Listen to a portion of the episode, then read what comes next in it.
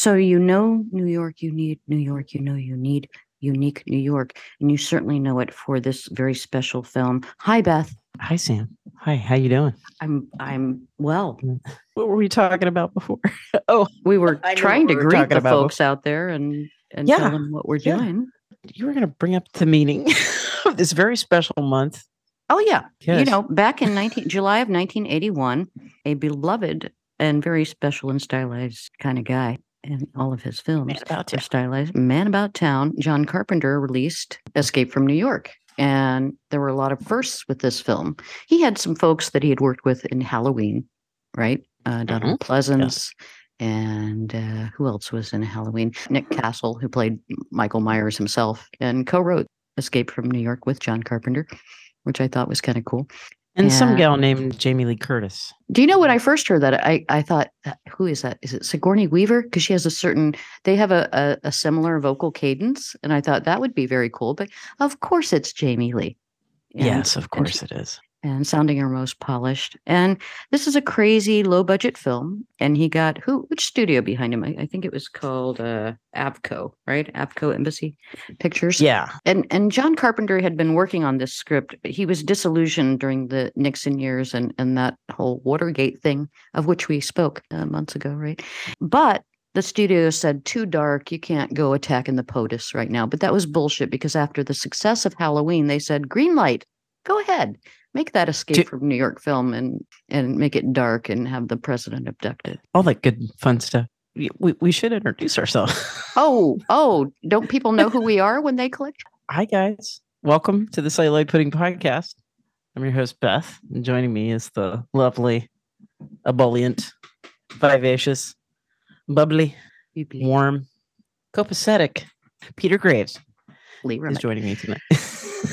Joe Lieberman and Joanne Woodward. and Susan Sheridan, too, playing Yes. bass. All right. before, before uh, the crazies hit her. This film is beloved. It's I think maybe your average youngster, let's let's just call them what they are. Your average um 20 year old might look at this film and go, "Oh my god, it's so primitive and 80s."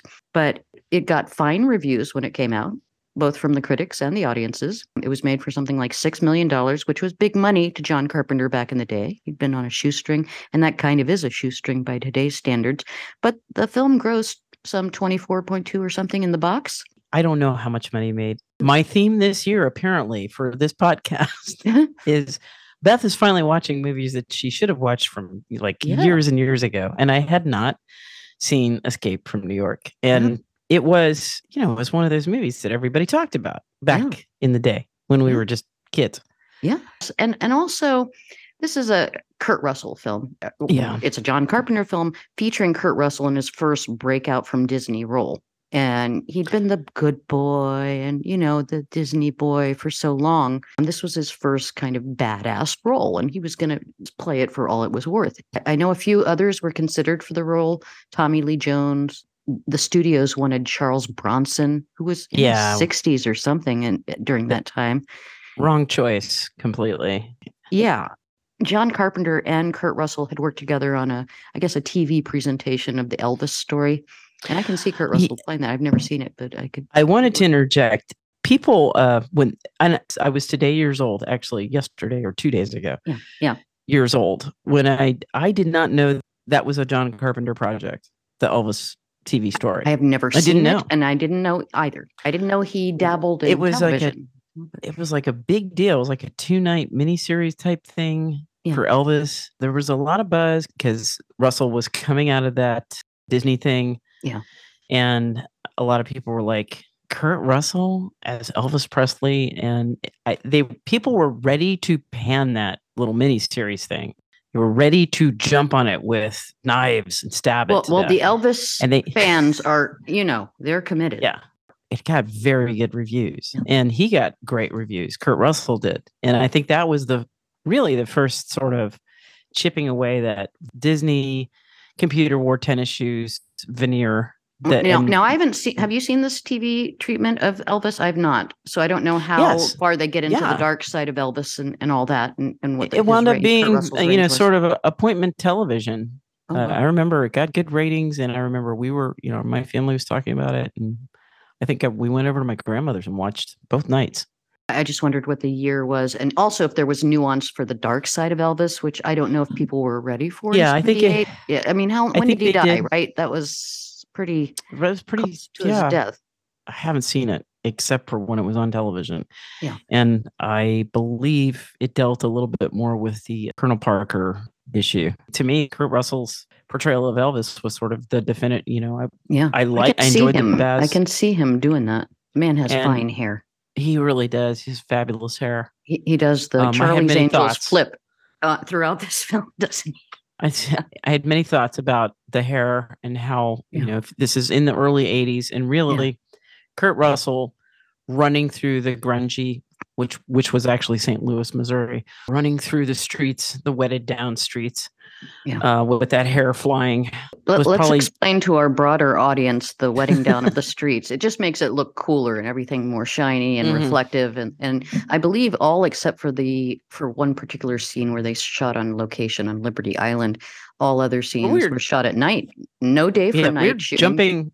Oh. We're jumping all around. Oh, okay. I just well, you mentioned the wet down streets, and what are people thinking? Well, people 'cause urinating we're just kind of, like, streets or babbling, like- them, or- John Carpenter and Kurt Russell are a great place to start. He was determined that he wanted Kurt Russell. I think it all kind of came together really, if you think about it, you're looking at maybe 18 months, maybe, of where it's all sort of coming together for Kurt Russell. This movie does change the trajectory of his career. I've forgotten all the movies that Kurt Russell's been in and has has turned in incredible performances. So Yeah. he's the real deal. he just keeps going and has so much range. I mean, he's um, like a James Caan, like a Sean Connery, long successful careers, and yeah, they're every actor is going to turn in a couple of clunkers or why'd you do that? But overall, he, he's had a lot of box office success, even with something quirky and and hokey like Overboard. Yeah. with his his partner Goldie Hawn. Yeah, I don't even know if they're really married. Yeah, I've always heard that they just didn't need that. They just, just shacking up. shacking up and sin. I love the couple. Kind of reminds me of Joanne Woodward and Paul Newman in their Yes. steadiness and and love for Very one another. Very steady. I don't know them personally, Beth, so I don't know why I'm saying that. Never been invited to their No, house um, for dinner. I remember there was some sort. It was sort of, you know, tabloid fodder when their relationship started, and it went on and on for a while. Yeah. I remember, you know, you'd see that at the checkout. yeah, National My grandmother would always buy that National Enquirer or the Globe or whatever. now and, the you regular know, news is that because they we're looking at make the- UFOs in Congress. yeah, Elvis's bat baby maybe finally discovered. we want a congressional committee on the uh, the fact that Elvis is an alien and he's still alive. I was chuckling before when you brought it up, the congressional hearings, and now Oh, it's shit. not as funny anymore. Did you bring up aliens? Oh, I oh, don't oh, know. the, you mean in No. Congress now running with Congress that a- a- now. as a waste of our fucking time in this country to, to what? To what?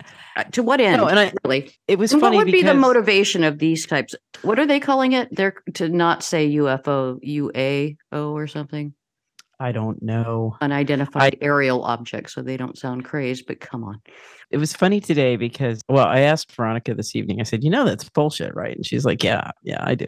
But we, but our her other mommy, Veronica has two mommies.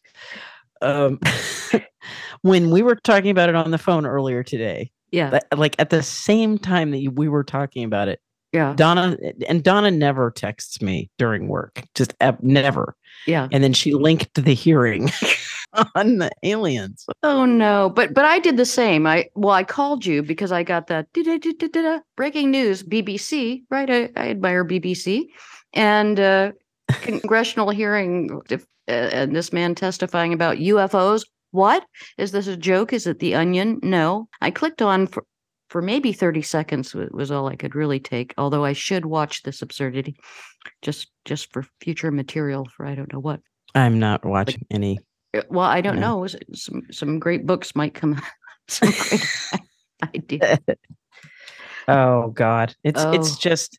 What did I say to you? I said it's. You know what it is? It's to demonstrate that they are actually doing something, but they're not. They're holding these hearings on aliens, but what they're doing in reality is they're taking their thumb and they're shoving it way up their ass Yes. and really doing nothing. Mm. But they're doing a great job at distracting from the fact that they just have their thumb up their asses. Anything to deflect, distract. And, and- never mind women's rights because suddenly we're going to believe in UFOs. Yeah, yeah. Oh. That um, uh, that was the point you made. That I. I, mm. I was like, like, that's it in a nutshell. We're gonna focus on aliens. Bullshit committee hearing on aliens. When we're you know what we're really doing is we're robbing you blind and we're taking away your and individual it was rights. So- bad acting. But we're going to talk about good acting, like Yes. Kurt Russell well, in this well, film. the funny thing about Escape from New York is they are good actors, but they also act over the top. They, they evolve. Well, Lee Van Cleef is a great actor. Yes, how they wrote him um, literally last uh. Donald Pleasence in his day was a pretty good actor. Heavy, Kurt yeah. Russell's just sort of cutting his teeth and breaking the mold, right? Yeah, yeah. But he becomes uh, like like I had said earlier, his trajectory just com- his whole future changes from this Yeah. film, and then Carpenter goes on and makes incredible movies after Halloween and and this film. and he's famous for composing his own music, which is retro future. That's how I think of Carpenter's music: retro future and suspense. Uh, let's talk about the principles. So John Carpenter, uh, written and directed Mhm. by John Carpenter and Nick Castle, who played at Mike one Myers point- in Halloween. And we already mentioned Donald Pleasence, who was Mhm. also in Halloween. We mentioned Lee Van Cleef from the spaghetti western fame. I, I think he and did the few dollars more. Uh, was it a trilogy? And I uh, believe so. Adrienne Barbeau was in it at the peak of her popularity, and and John Carpenter was married to Adrienne Barbeau at the time, and he wrote that part. Uh, her character's name is Maggie for her specifically. Tom, Tom Atkins, who plays Remy, who's Yes. sort of the number two to Hauk, Lee Van Cleef's character Yeah. Hauk. Tom Atkins was actually in uh, Halloween season of The Witch, which was Halloween three, and Season Hubley makes a very brief appearance, and she she also starred as Priscilla Presley in the Elvis film. Who who else do we have? We have Frank Doubleday playing a uh, the villain. Well, we don't really have a hero. We have an anti-hero in Kurt Russell's character, Snake Snake Plissken. Plissken. Snake Plissken, male prostitute. And um, so, yeah, the director was married to. Uh, we don't see many females. There's a pretty brutal looking rape scene, though. Uh, Do you remember? that was weird. That Did- was, uh, was it a woman? well. Was it a woman? I thought it was. Everyone is sort of new wave. dark. It's very dark in this. We, yeah, Yeah. We'll, we we can talk about it when we when we go through the sequence of the film. But for the special effects, Cameron went to good old Roger Corman's That's James Cameron. New World folks. Pictures, and uh, Roger Corman's uh, New World Pictures, and they got some of their special effects people, and one of them happened to be none other than who Sam. James Cameron, uh, just working the grind, working in, in ethics for for Corman's New World Pictures, uh, where a lot of fine directors, Scorsese, Coppola, who else, Oh, paid some uh, dues. Joe Dante. There, there's there's a Uh, bunch. Jonathan of- Demme, and, uh, and and- he did a yeah. fine job. I think. I think he kind of made the look of the film in terms of the special effects. he and who who was the other uh, camera guy, the camera work. Oh, that, I have Dean either Cudley or Cudry. We we don't know by my handwriting. Uh, let me say here. Cuddly is it cuddly? Hold on. Not like Cuddles, we can actually look this up. Care Bear. Cuddly, like a cuddly Care Bear. Gullfire over Leningrad. Here, here it is. It's in. Um, oh, is this Den of Is that a tie-in book? Or? No, it's a blog post. We are the mutants.com. Uh, The title is called it's a blog post from we are the mutants.com. We are the mutants sifting the disregarded remains of the old world. Gul- Gullfire over Leningrad. We'll explain what Gullfire is Yeah. here shortly. Uh, the glider navigation sequence in Escape from New York 1981. And this was posted in 2017. Well, we haven't it done the uh, in a nutshell bit, so people might understand what that. But but yes, the special But the- effects of, of the, the flying. spec- yeah, the camera work though and the special effects were he, they cite here John C. Wash, Mhm. Mark Stetson, Hoyt Yeatman, uh, Scott Squires et al. 1981, and it was Okay. a visual effect. And Cameron was doing the mats, the, the skylines of New York that you Yeah. you see. in um, camera with a new technique, and uh, the mats were Yeah. done differently from the the miniature Manhattan that was created because uh, nothing was shot on scene. It, it would all look too wonderful, and this had to have an Armageddon kind of look. So they sent somebody out for an all expenses paid scouting tour. And they came up with, of all places, St. Louis, Missouri, right? That was on the water, right? So you got to have that. Oh, it's St. Louis. Yeah. Um, but but you know, you needed certain features to replicate New York, and all these burn buildings had been burned out. And Ch- John Carpenter also shot at night, so and they just sort of pillaged junkyards and things to throw in the way of of, of what what is essentially a penal colony. We haven't gotten to the plot yet, but um, yeah, we'll get to the plot here shortly. But we want we wanted to definitely acknowledge Roger Corman and New World Pictures and just Yeah. how much talent moved through there in the you know the the late 60 well would have been 50s 60s 70s right i don't know Yeah. how long new world pictures but roger corman had a huge influence on Yeah. on these on this generation of talent do do that digging, folks, because it's fascinating, and he's not just some B uh, movie phenom. He he helped a lot of folks up step up for a new wave of and new generation of directors. I had I had said to you, Sam, that I, it's like Roger Corman to me is sort of what Ed, I guess, what Ed Wood dreamed he he could be one day. Yeah. Yeah. So Uh, Just just some. I, I was mentioning that there are no heroes in this film. It's it's a dystopian future, and it's kind Mhm. of funny. I I uh, read one article. Forgive my lack of a reference, but we're given a. I, I guess John Carpenter had some extra footage because our our anti-hero Kurt Russell goes into this state penitentiary or country penitentiary, which is the island of Manhattan, because he Eh, he was a war hero turned federal bank robber. And Carpenter did shoot those scenes, showed them to a test audience, and they were completely confused because he apparently didn't flesh out that, hey, Manhattan has been turned into this walled in penal colony. And here's this, I, I guess it was a, a little disjointed. So he cut it all together and added that yeah, opening, which is an explanation of what happened in the near future, 1988. Crime uh, was multiplied 400 times, something like four hundred 400%. And then we skip ahead to 1997. And then in big letters on the screen, it says now.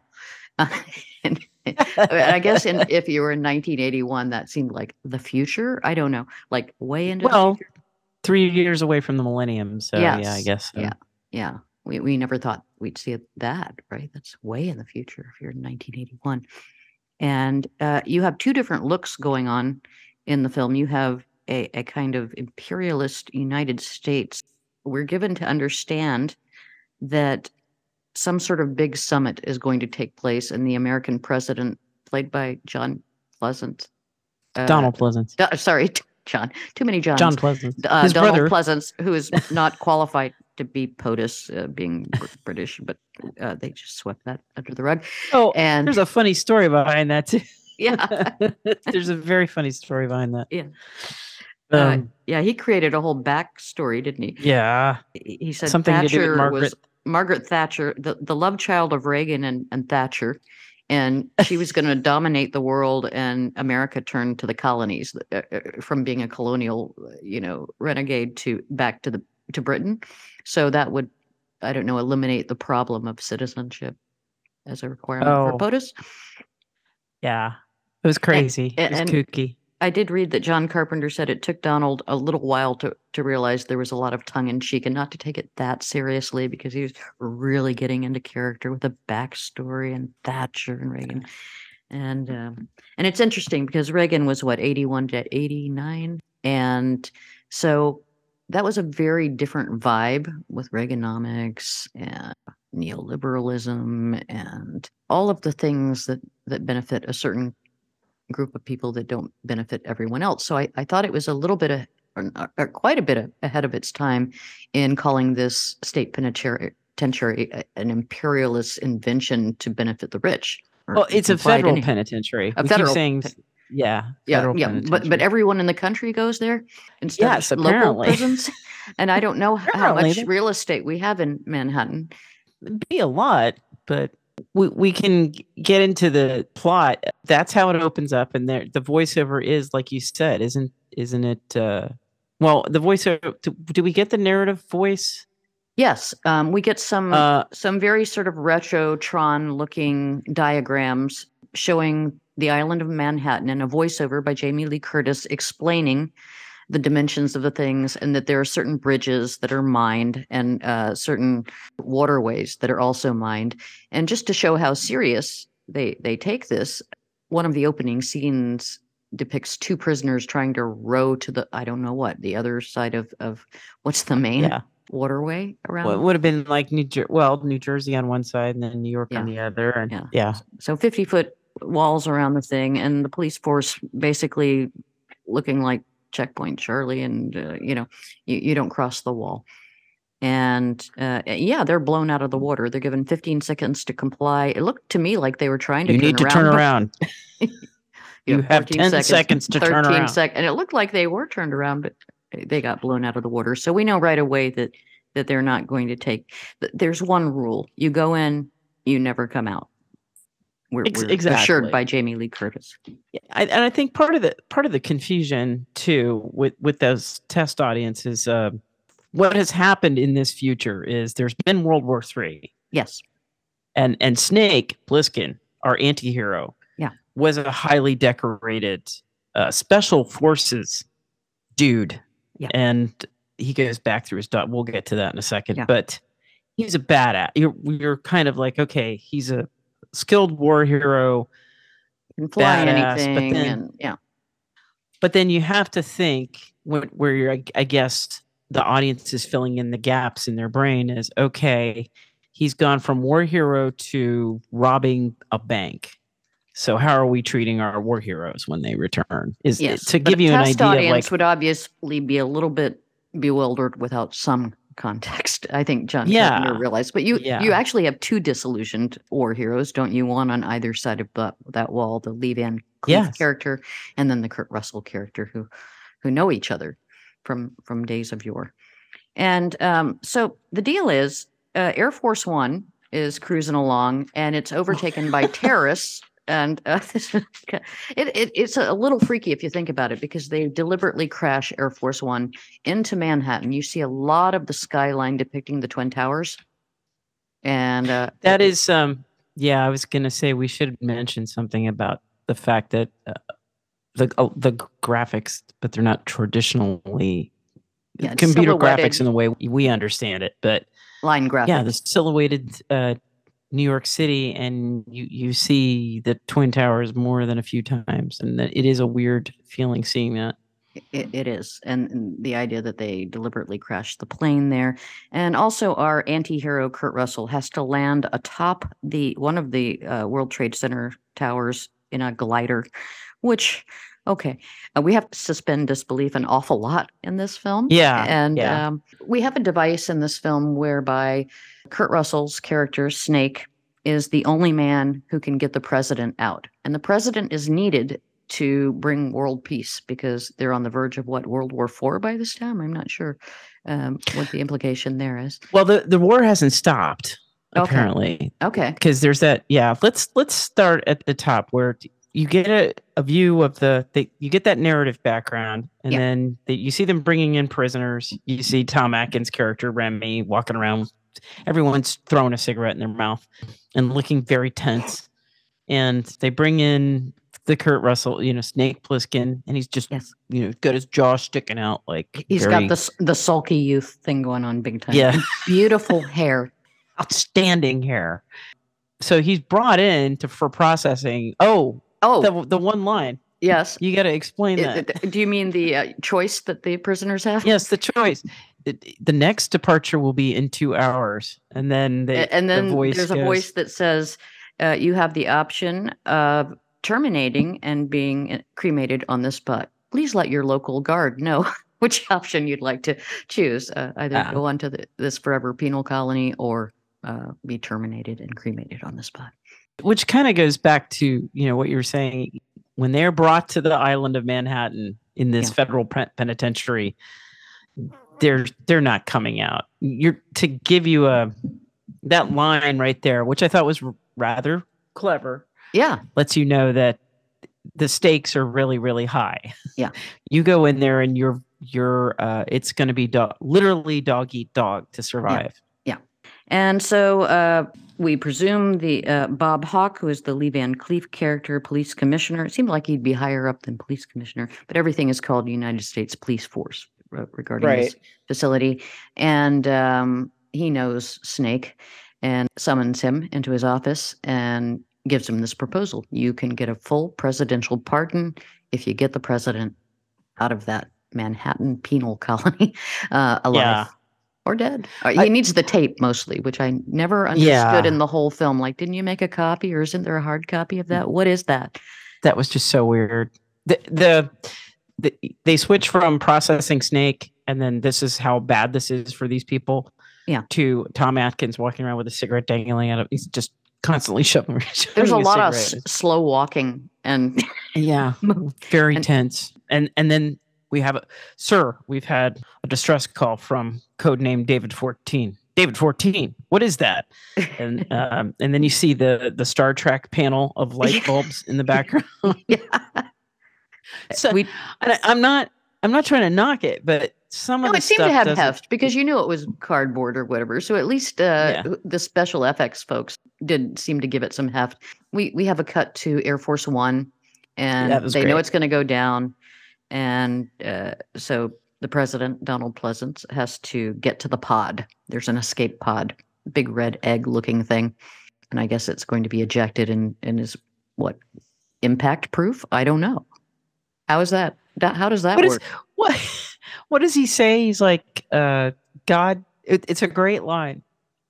May God save me, and good luck to. So yeah, yeah, it's it's very self-serving. this this weak and and awful. Uh, may God save me and good luck to you. all. Uh, see y'all. It, it it wasn't even Yeah. good luck to you all. It was really it was much worse than that. It, it was. I wish I had the precise line, but they're all going to perish. There's no way out of this. His And- last words are "God preserve me, God save me, God save me. Later, Gator. So into his pod he goes, and we don't see how that happens, and that's probably a wise choice because how do you on that budget? So Snake is taken to uh, sort of the medic's room, right? A, a hospital, a, a clinic.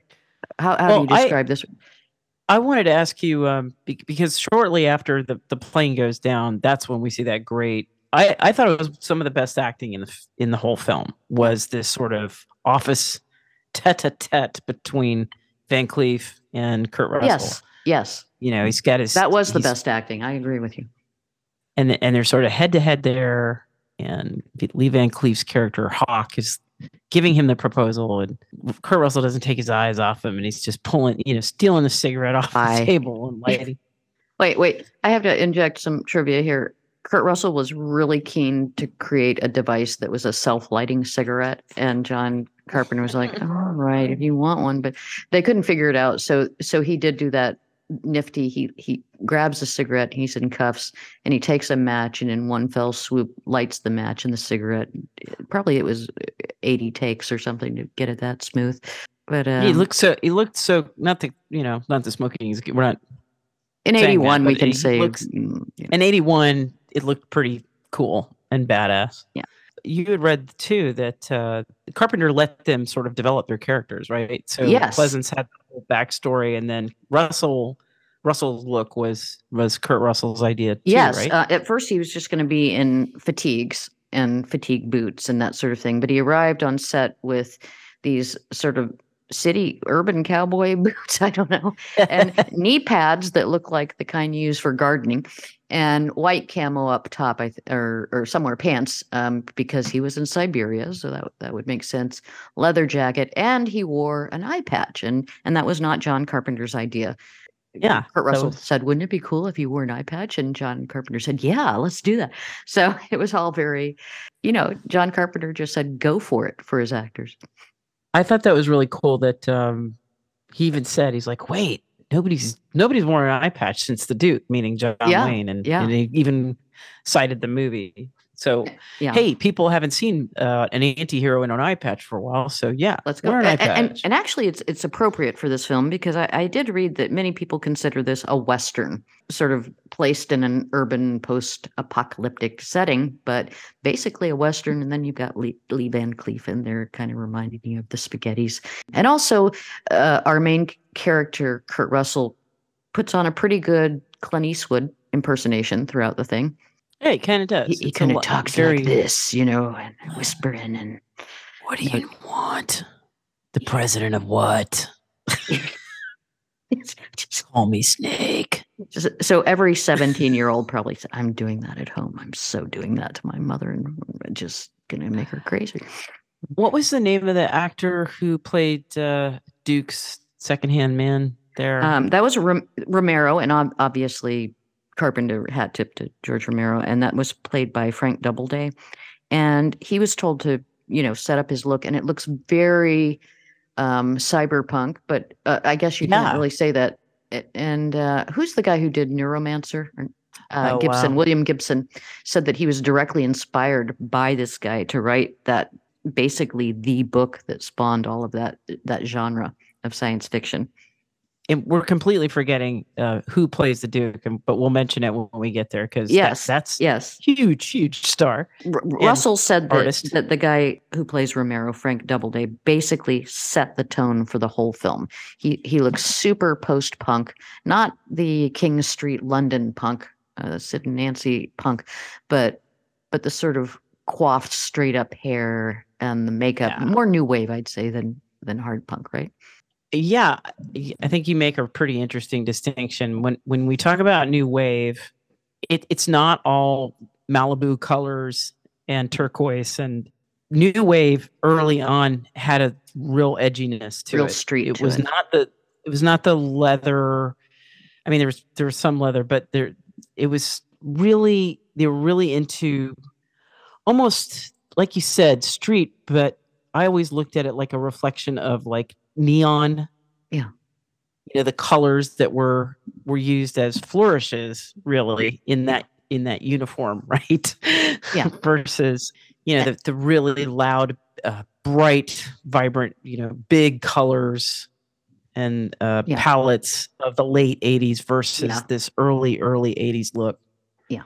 And I suppose there were different camps. Like, did you sell out for the ads and this look, or are you real new wave and getting down and grungy? Although grunge is a whole other thing, right? So we shouldn't Yeah, get too yeah. confusing. But anyhow, Russell felt, and and also uh, Carpenter, that that he did a fantastic job. He he somehow Carpenter didn't, didn't know how he got his hair to stand on end like that, but and he's very looked really cat-like cool. and delivers his lines in in such a wonderfully sinister way. When Very the uh, metrosexual too. Yeah, I thought, yeah, yeah, very you know, a little bit, little androgynous, metrosexual. Um, and and and if we uh, uh, think about it, so is our our anti-hero Kurt Russell. He's he doesn't have a love Yeah. interest, and usually in these kind of films, there's always the damsel, right? But he doesn't. uh, Adrienne Barbeau is is devoted to the Harry Dean Stanton character known as Brain or the Brain. yeah, I thought that was a ni- actually the way they developed the any kind of romantic attachments. I thought they did that really, really well. I like the way yeah. they wrote that. So. I did too. They've recruited Snake. Go ahead. Yeah, and uh, he he has to navigate. He's all right. He's taken to a, a sort of facility, medical facility, before he's taken before he has to fly his glider down onto the World Trade Center, and they tell him they're going to inoculate him against various viruses and and um, I don't know what else. Um, thing bad things that are going on down in the city. And uh, it's an injection on both of the carotid arteries he finds out after they inject him with some sort of pinhead size explosion. Or, or did you get any medical uh, information out of that? I don't Oh, think i did. You know, uh, as far as have you read anywhere where they were thinking about doing a remake of this film? yes and they said all right we can't touch it. It's an untouchable yeah. So they thought about a prequel I had not seen this film until just now, and one of the, I don't want to say it was disappointing, but I I was not prepared. I was not prepared for 1981 vision of the future. Yeah. I love John Carpenter. Yeah. John Carpenter to me, The Thing is a masterpiece. It's an It's- absolute goddamn masterpiece. gets me One at a the things- visceral level and i Um, i love it and he is able to do things low tech that looks so damn good. Yeah. Uh, this He, film, he knows what to leave on the editing floor too, and that's what one of the things I like his lean editing style too, John Carpenter. so I was I was a little taken aback by the some of the look of it Yeah. because I, I maybe I can't remember back that far what things look like. But that whole thing about where Lee Van Cleef says it's not an explosion, it's a little pop, and all it's going to do is burst your blood vessel, and you're dead. I, and that is accurate, and you'd be dead Yeah. within like Yeah. two Yeah. seconds. Yeah, and the the person admin the medic or what doctor administering these shots has a little sympathy for. He says, "Tell him," because he's not going to Yeah. be told at first. But that seems odd because he needs the incentive to to actually make this work to to go in there and not go local. So uh, he's told first you have 24 hours, but by the time they get out there, I think he has something like 20 hours, or he's lost four hours. And I think, well, that's not very fair. But I guess this summit is very important because a tape has to be played. Why wasn't there a copy made of a cassette tape, It- folks?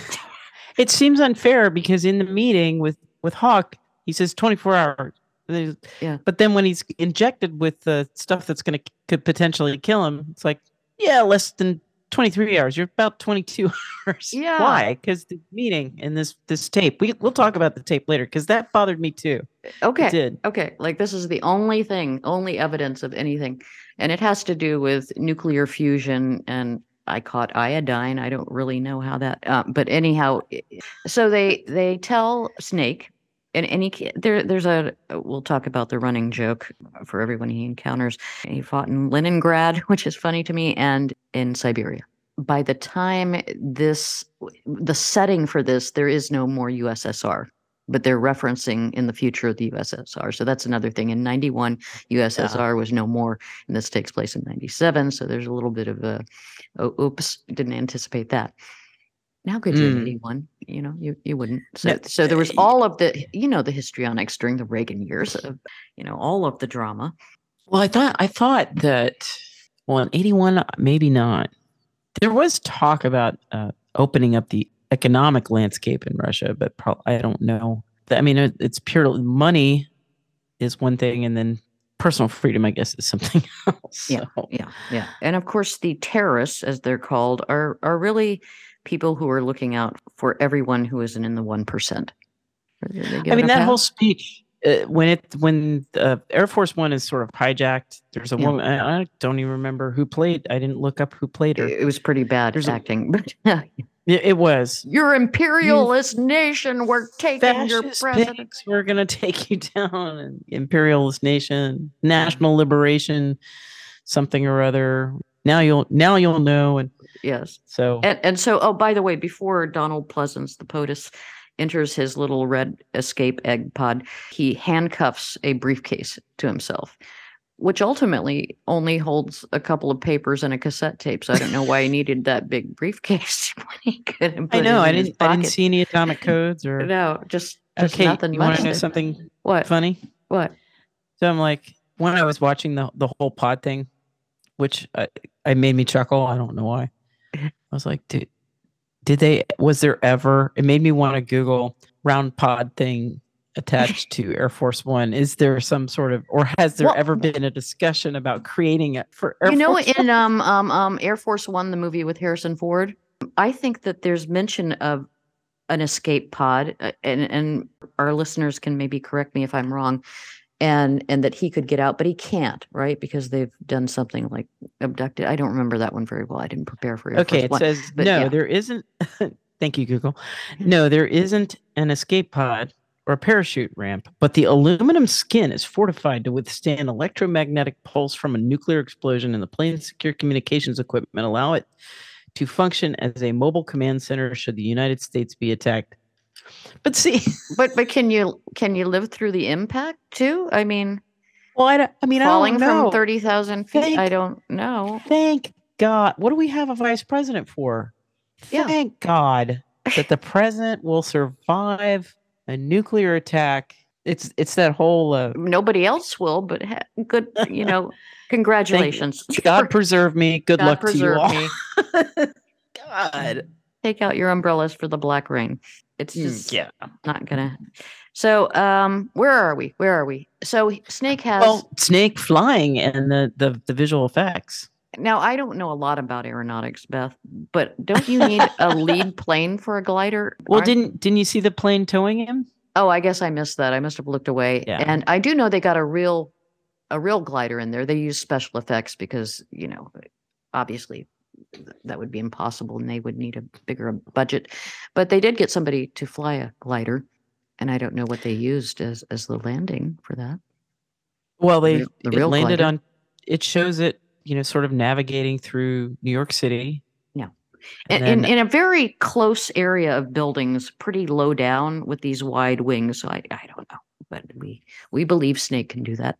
I, I was having a hard time. I, I mean, it was sort Wouldn't of you just need thrusters to uh, approach the building and go completely straight up um, I, vertically? I was thinking you don't- would have to turn an angle, and how does it? How is it catching in. updraft? How is it catching updraft? Because as it's, that's what I didn't understand. As Yeah. it's flying into New York City, like okay, to Yeah. get to the top of the World Trade Center, you have to catch updraft. Where's that updraft coming from? and, and how would Snake? was know very that? bizarre. No, but yeah.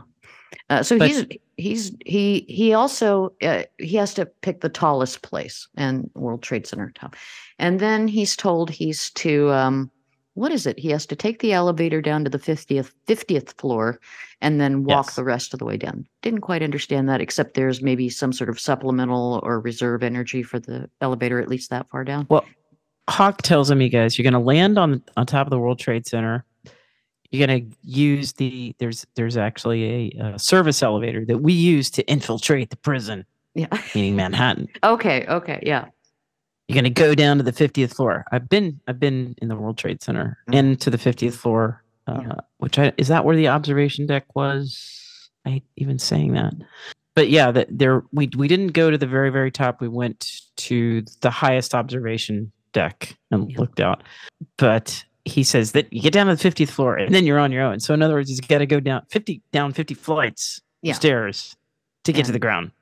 And let me just mention that prior to this, when he's getting his his uh, carotid uh, explosive injections, he's wearing a leather jacket at first, and and this is like taking off your shirt if you're the the showgirl. He's in top form, Kurt Russell. So he takes off that leather jacket, and you see his guns and his, you know he's fit, and he'd have to be fit, wouldn't he, getting down those fifty floors and and doing everything he does. You know what?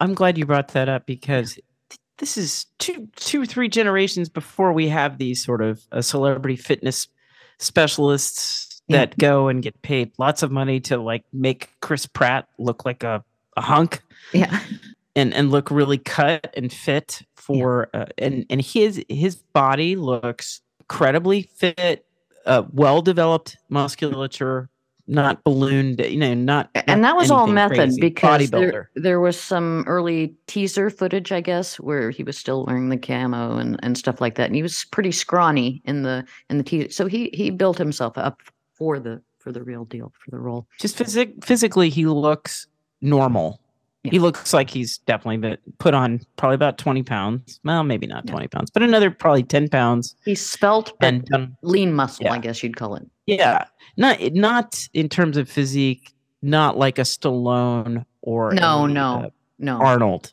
not that kind of developed Yeah.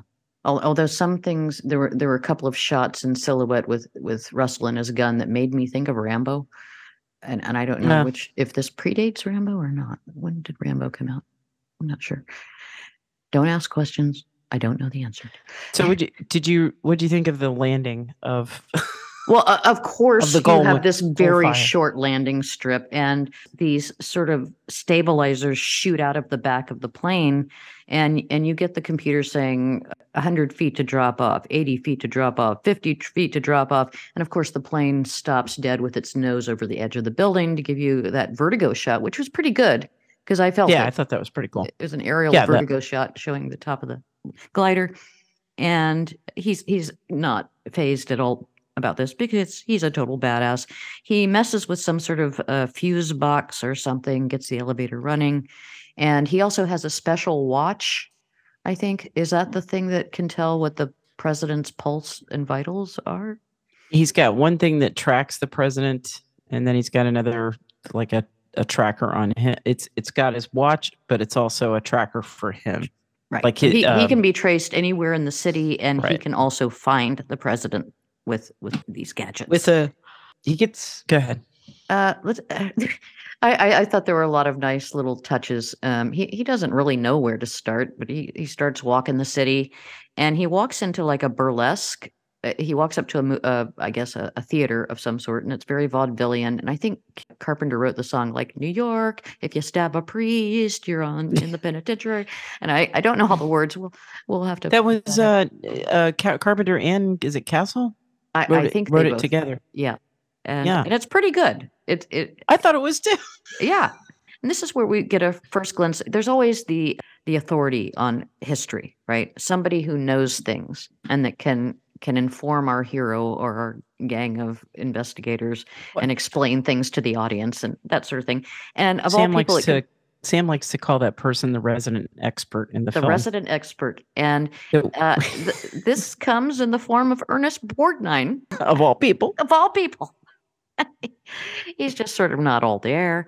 And I don't know when Poseidon uh, Adventure came out. Do you? Was it mid 70s? So it wasn't too far. Uh, early seven. Oh, now I need to look this up. With, Okay. Uh, seventy-two. 72. Okay, so you know, good it's nine years or eight years or whatever. And he's he's a cabbie. He tells us often, or tells the other characters often, that he's been a cabbie for some 30 years and knows every street. In fact, he can lead Snake in the right direction, meet the right people. And he informs Snake Yeah. that the number one guy on this island is the Duke, played by Isaac Hayes. We don't get there yet because I. Oh. Uh, remember he because he he they're in the theater. Yeah. And he the Ernest Borg Cabby is Yeah. the Ernest Borgnine character. He tries to start up a conversation and then uh, Kurt Russell ducks out the side of the theater and starts Yeah. to go downstairs and and Cabby comes after me because you don't want to go down there. And, And it's pretty I- bad, I have to say, even by today's standards. I think we kind of get a taste of just how bad it is. And Yeah. and there's that the first thing we see is is it looks like three men but I don't know raping if that somebody or just are they gang raping? Are they is it a woman or are they gang raping him or is it a corpse and they're just cuz they're Well, they're taking clothes Oh, off, right? oh, I hadn't thought about a corpse. A man, a woman, or a corpse. The whole island is filled with malfeasance, which is what And those were criminals. So, uh, if there is no law and order and it's all anarchy, so so it's not a crime, I guess. And Yeah. then, aha, he sees the backside of of somebody with the special presidential vital signs watch. I think It, well, it was 1981, so I think it was the Swatch version.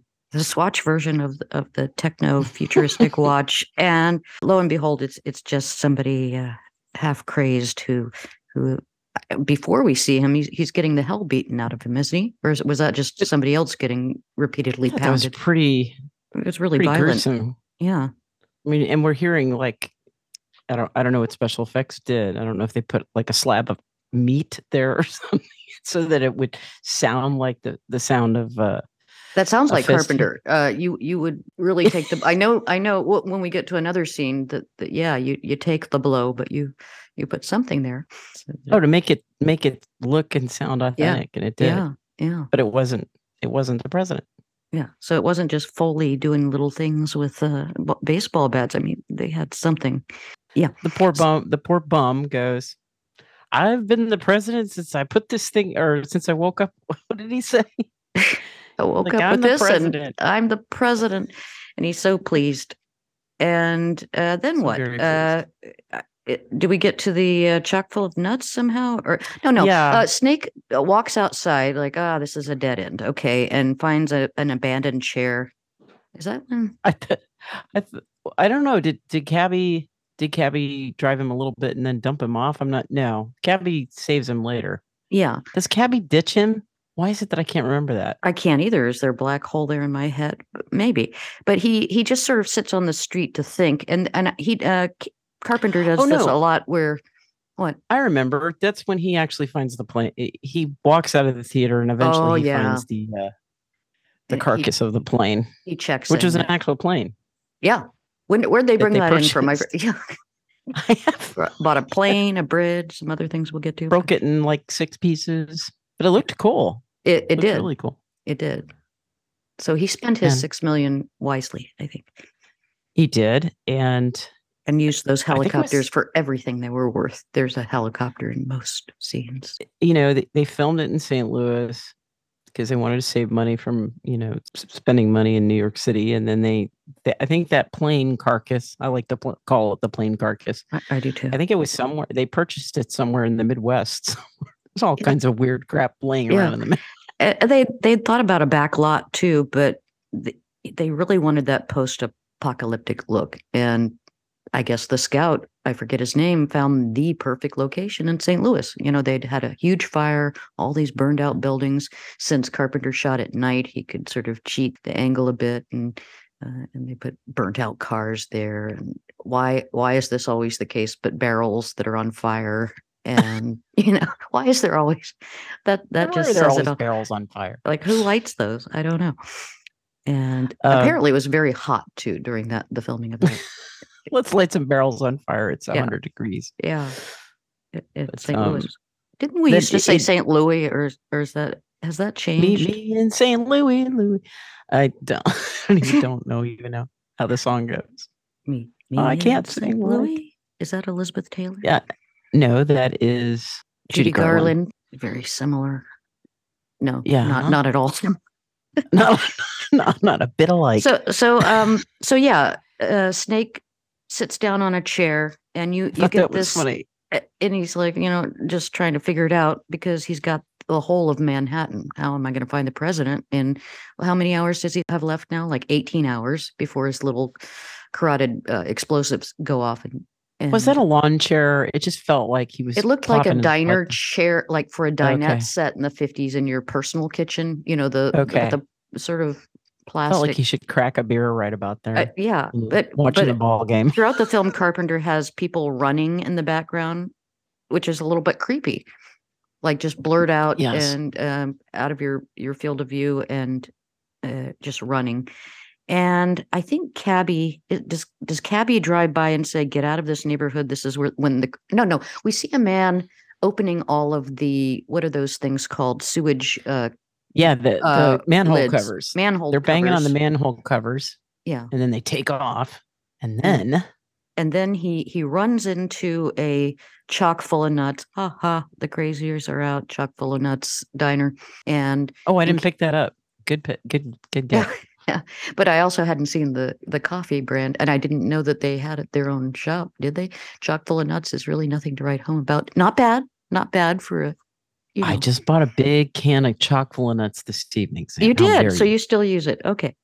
It's good in a percolator or a real coffee machine. it's it's not bad and the new york style is Yeah. you know it's good for a change up from Colombia uh 100% colombian it's a decent blend Yeah, And that's where yeah, there's a, a young woman there who happens to be in real life Kurt Russell's wife, and she's only credited as woman in coffee shop, I think, or something like that Wo- woman in chock full of nuts in Chock full of nuts.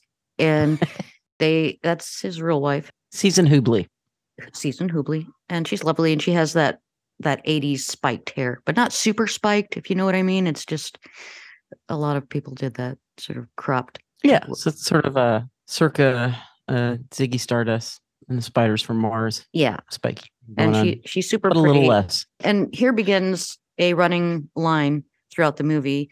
She says, Hey, I know you. Aren't you Snake? snake plissken Yeah, I thought you were dead. Everybody knows Snake, don't they? And we'll get into that.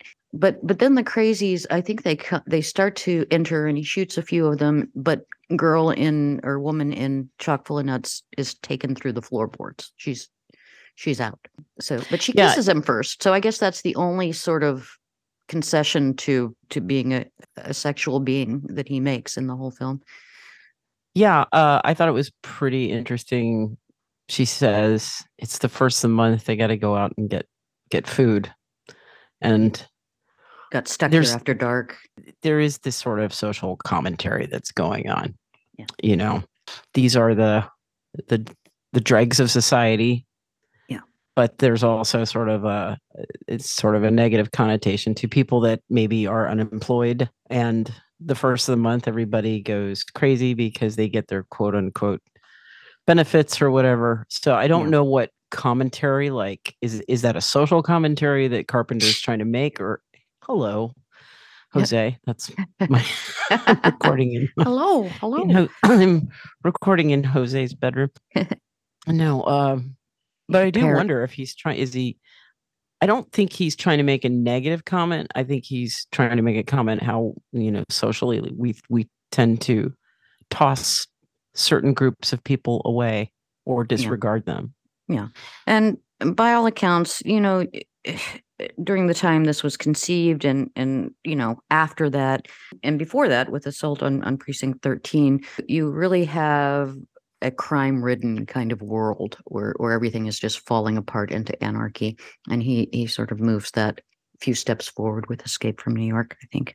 And you had some films like Omega Man and Soylent Green, which were commentaries on, you know, how we're, you know, over exploiting the, the earth and moving beyond its carrying capacity and just ruining everything. I, also, I think it implied uh, cannibalism from this the the uh, yeah. sewer dwellers. A- and and they were very reminiscent in the in their gait She says of they're hungry.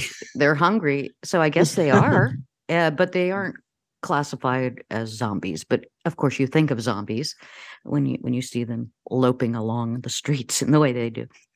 Yeah, I- I immediately thought of uh, cannibals. So. Yeah, and uh, I, I believe that's when Cabby makes an appearance again and says, "Get in." The Deus yes, that's Cabby. Cabby. Cabby saves saves his ass, and I wanted to mention that James Cameron actually borrowed that. I thought you know Carpenter's so good with those low tech effects. Yeah.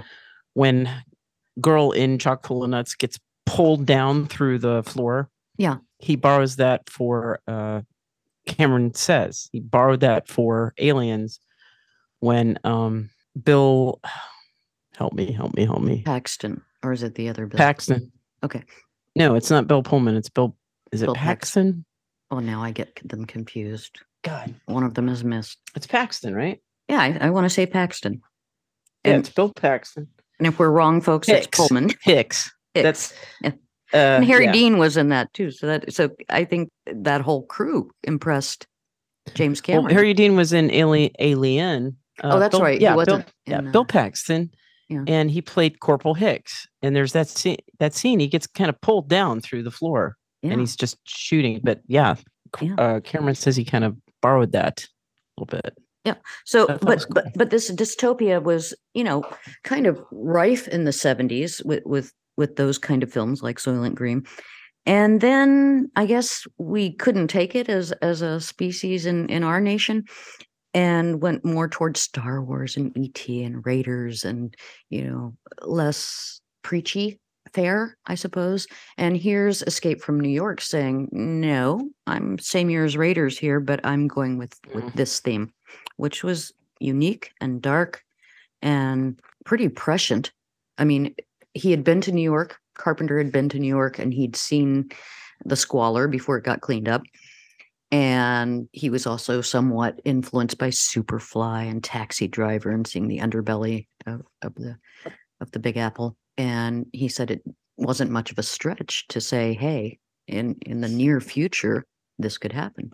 I, I think it's an interesting concept for a story, and I I will say that there, there's a lot made about the the crime in the 70s, Yeah. in New York City, all the way up through the 80s until until Disney went in and bought up everything.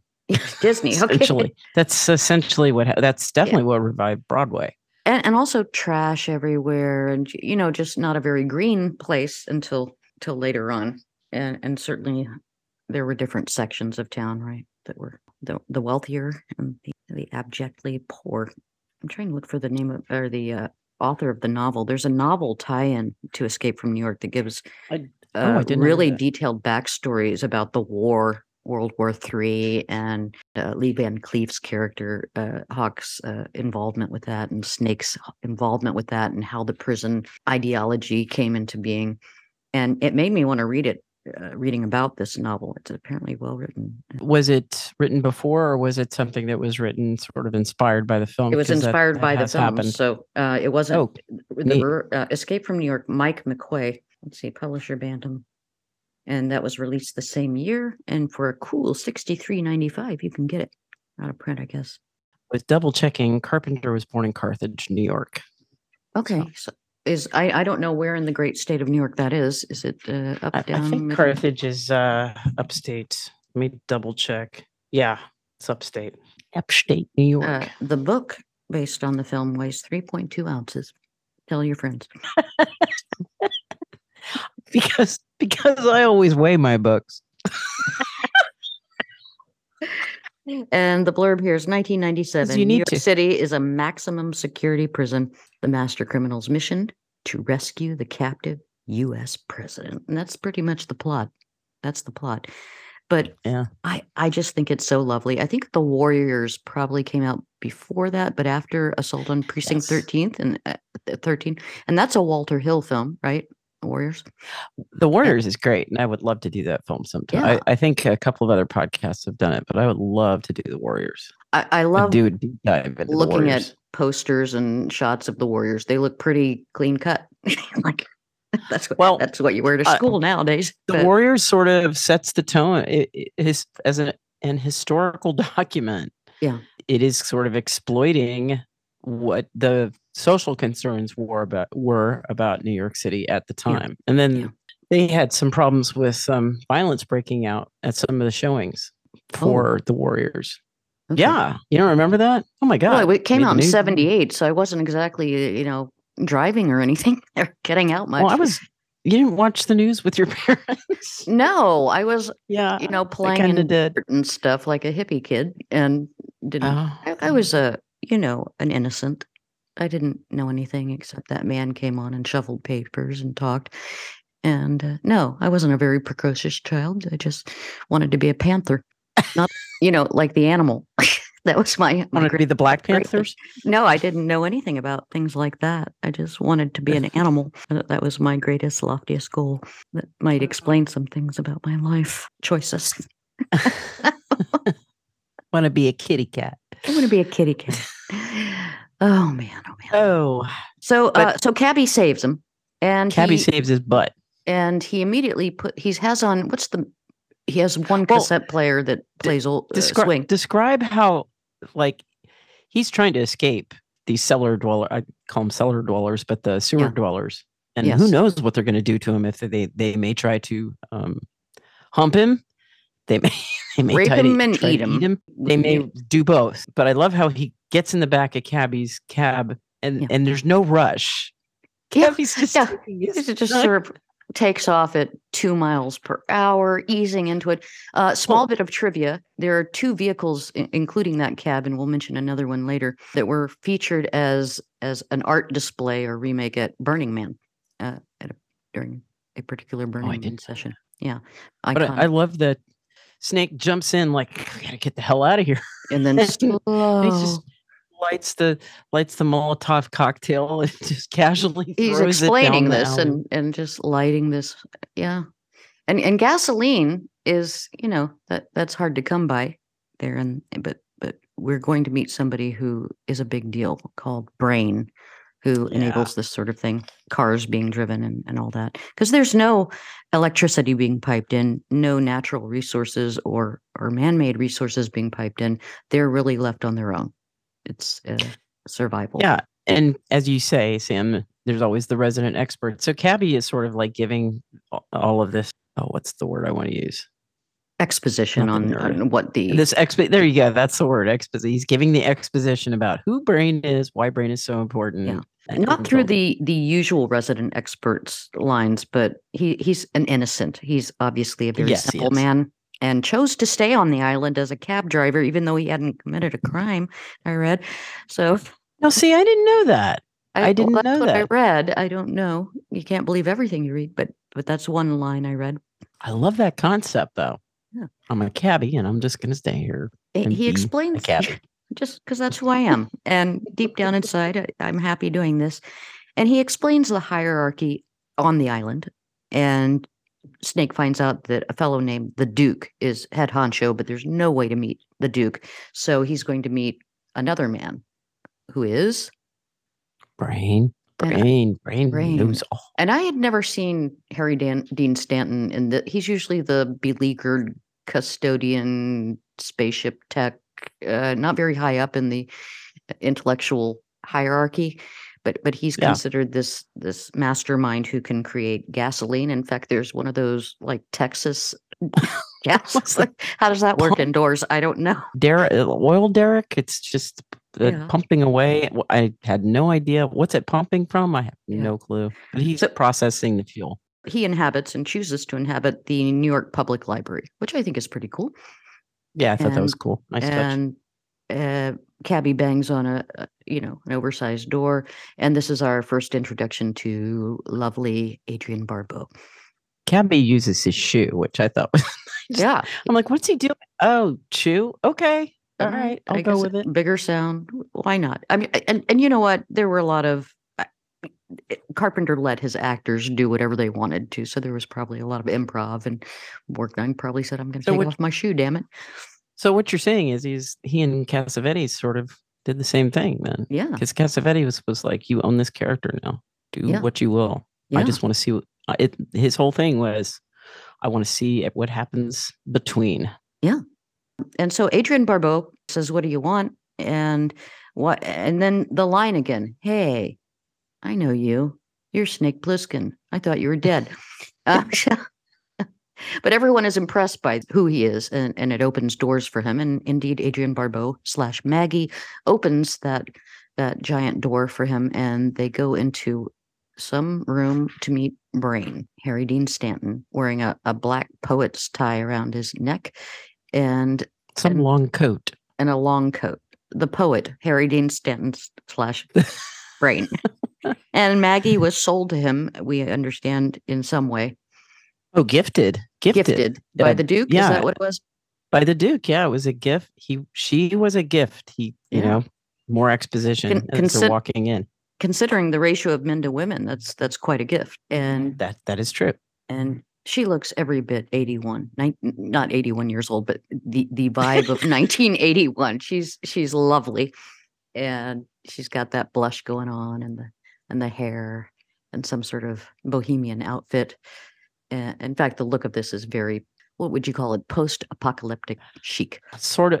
I don't know. It's sort of slash. Oh, Romero, played Mhm. by Frank Doubleday, went for a real sort of um, post punk, but early, early, edgy, dirty new wave.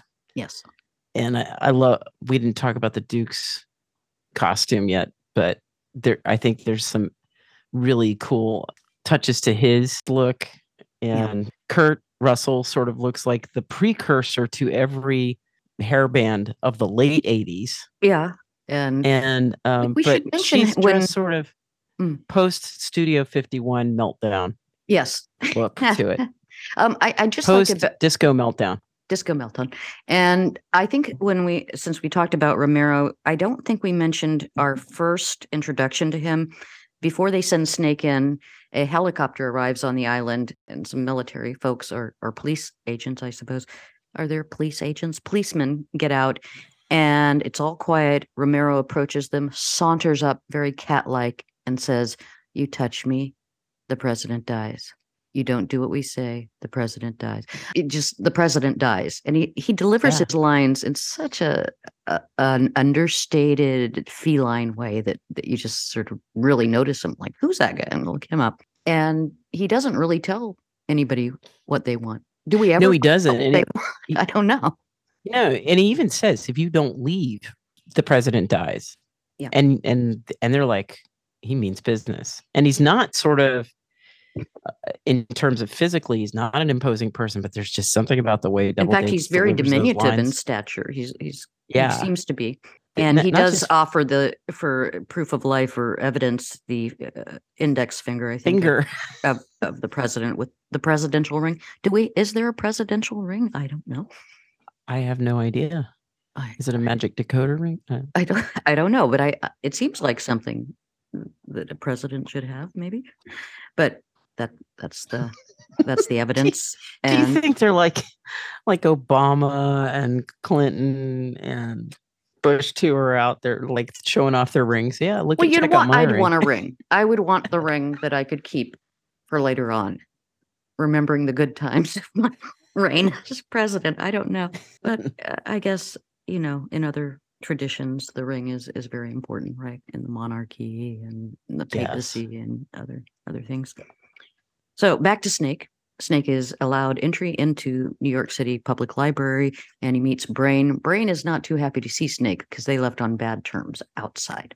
Well, yeah, that's the this big surprise reveal is that they know each other, and uh, uh, whether or not they were, I would have loved to know. I'd love to see a prequel.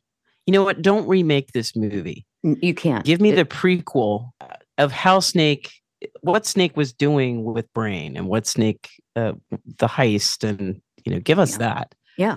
I don't know that Harry Dean Stanton Brain was involved in the heist.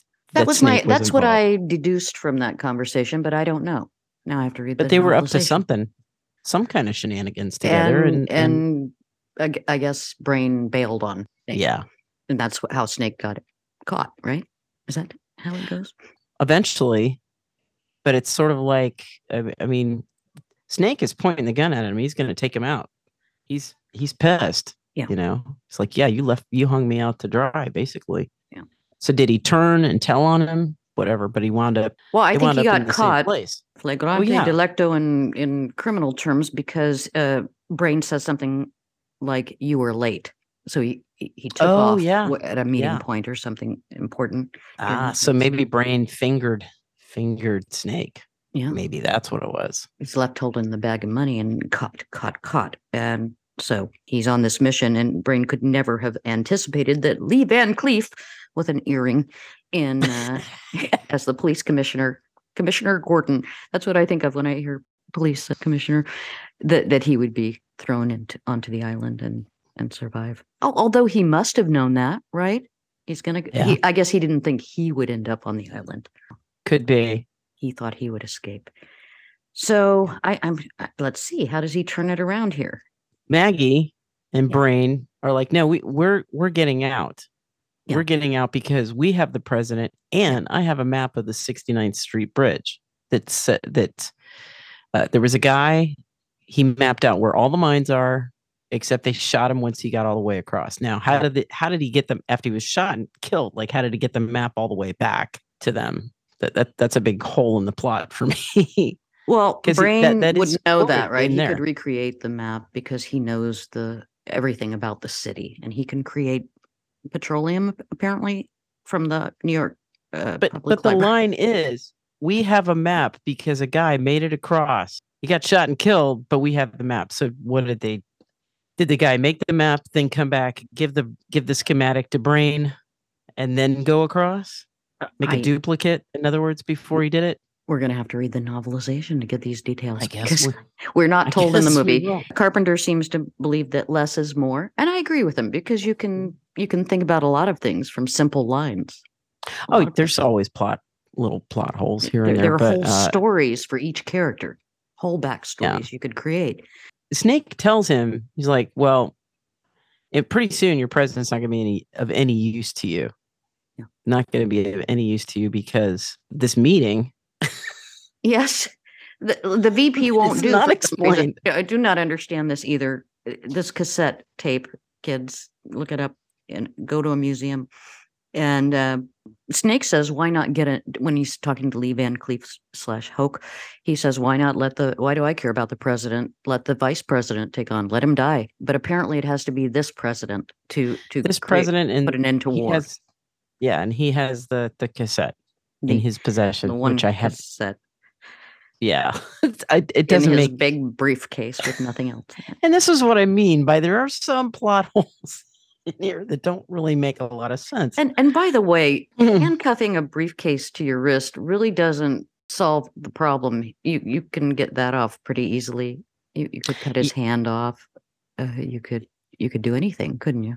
It's sort of a back and forth when Snake meets Brain because Snake has a way off the island. And also, Snake And- knows where the president is and and how to get to him. Well, Brain knows where the president is. Oh yeah, brain. Snake did I say doesn't, Snake? yeah. Yes, yes. Yeah. And at one point, he kind of, I don't know if, if uh, Snake could hear them, but he, at one point he's like talking to Maggie, Adrienne Mhm. Barbeau, Mhm.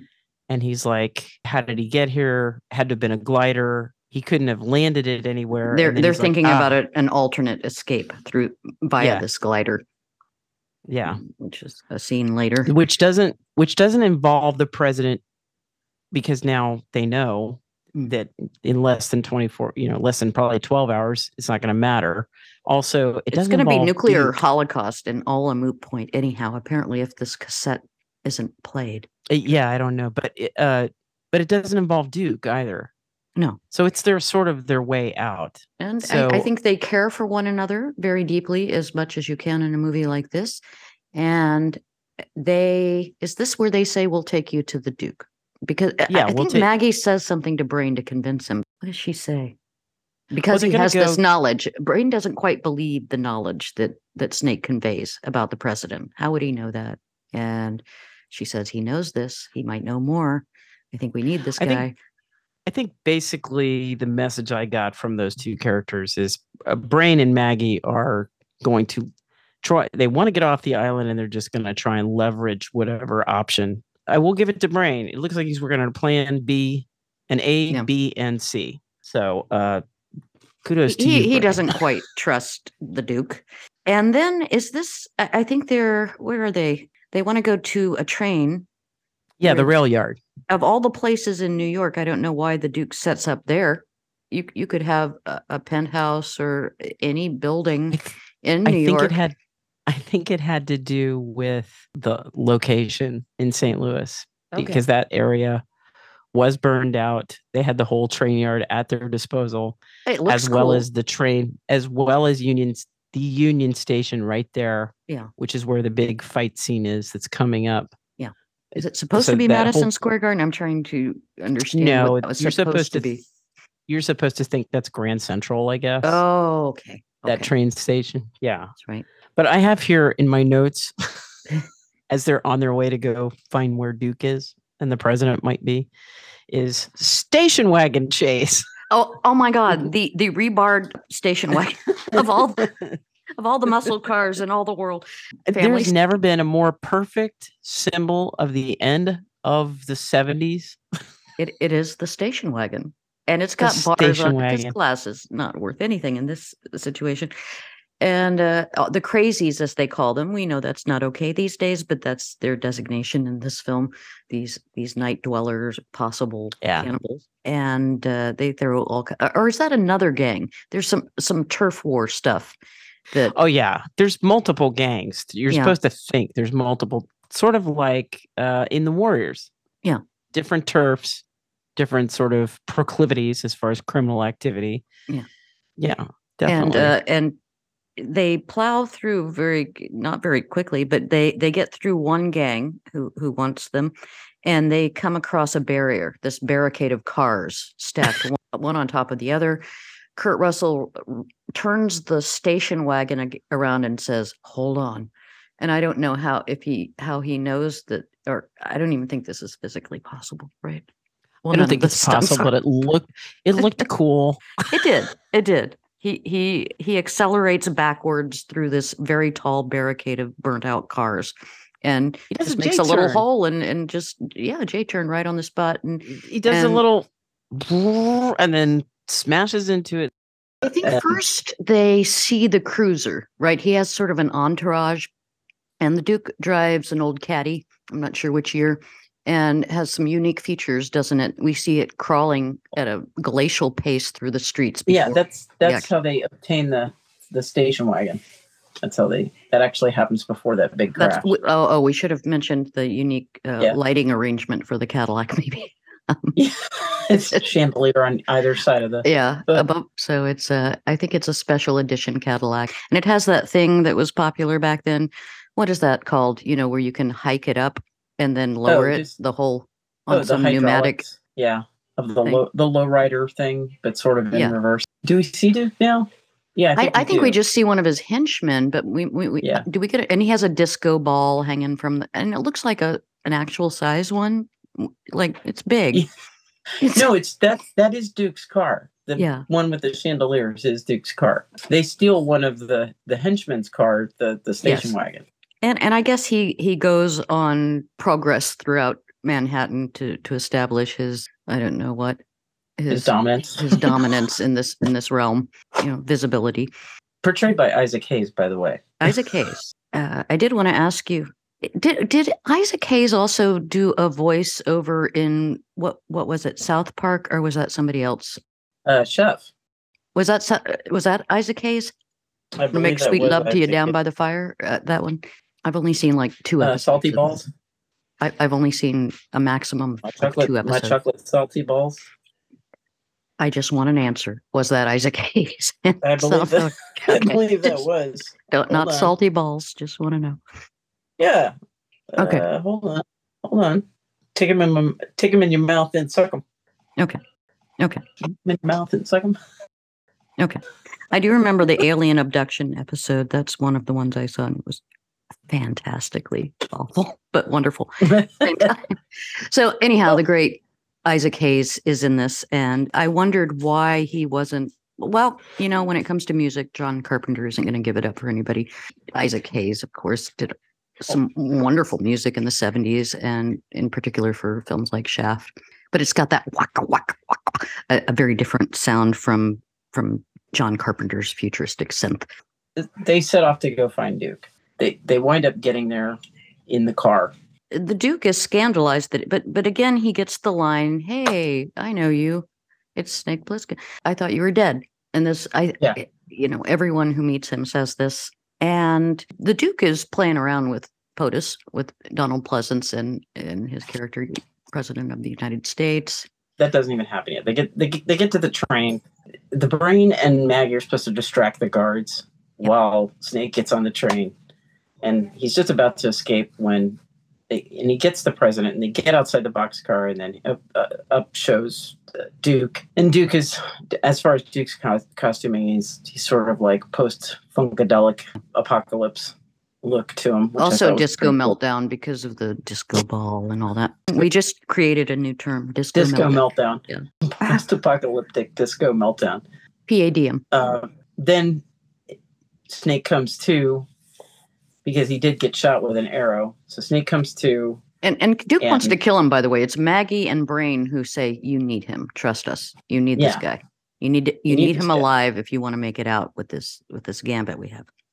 Yeah, and that's when the, the target practice is happening. You you see Snake, but then you hear bam, bam. yes.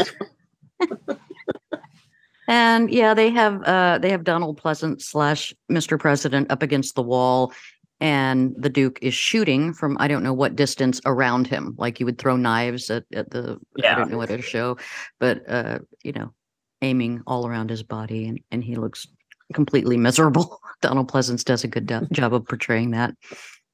And how does he get out of that bind? I'm trying to think.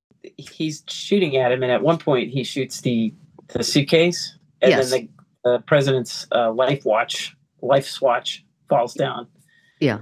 And it's dead signal, and that that actually sends the signal back to The Oh, control not- center mm, I think you're a little premature. I, I think he during the boxing scene he sees another watch that does the tracer. Oh yeah, but you're right. The No, no, life no, no. signal, He's- the the he's- the vitals. Yes. him sending the tracer was actually, hey, that Snake and he's moving. But the first signal was the life signs go dead. That was when he Yeah. was shooting at him and shoots the suitcase. Yes. But I, I want to make a comment about Yeah. he's like, we're going in, Hauk's like, we're going in. And then you see the uh, what looks like it's supposed to be some sort of tarmac. Yeah. And the buildings and the, the crisscross running. Yeah. to the chopper. Loping, really, casually running. It's really like, important so mission. practical. Because if something really was happening, they would just run right into each other. Uh, So we get cutbacks to to police headquarters, and they think you know something's happened to the president. But I think somebody says, "Wait, wait, give him a chance. Give it. We don't know what happened. Something could have happened to Yeah. the the device itself. It could have uh, some sort of impact." Uh, event could have happened and the president could still be alive. I don't know what and- they're going to do after they gear up and go down into if the president is dead. I guess they want Uh that cassette tape because when the Duke is shooting at Donald Pleasence slash uh, President of the United States, his briefcase, which is still handcuffed to his arm, falls open. Romero saunters up in his cat-like way, picks up the cassette, and you think he might destroy it, but he pockets it. this all important cassette tape. Yes, every everything, the world, the existence of humanity depends on something about nuclear fusion. But we go from that scene to the big gladiator brawl inside the the train station. Yes, and and he's already been shot with the arrow, so he's he's not doing very well.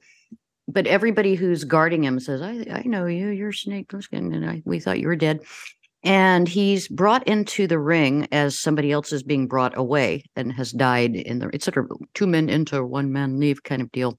Very Mad Yeah. Max like this scene. That was Beyond the Thun- Thunderdome. Mm. Yeah, so so you have a real pro wrestler that they got in the John Ox, Carpenter and Ox Baker.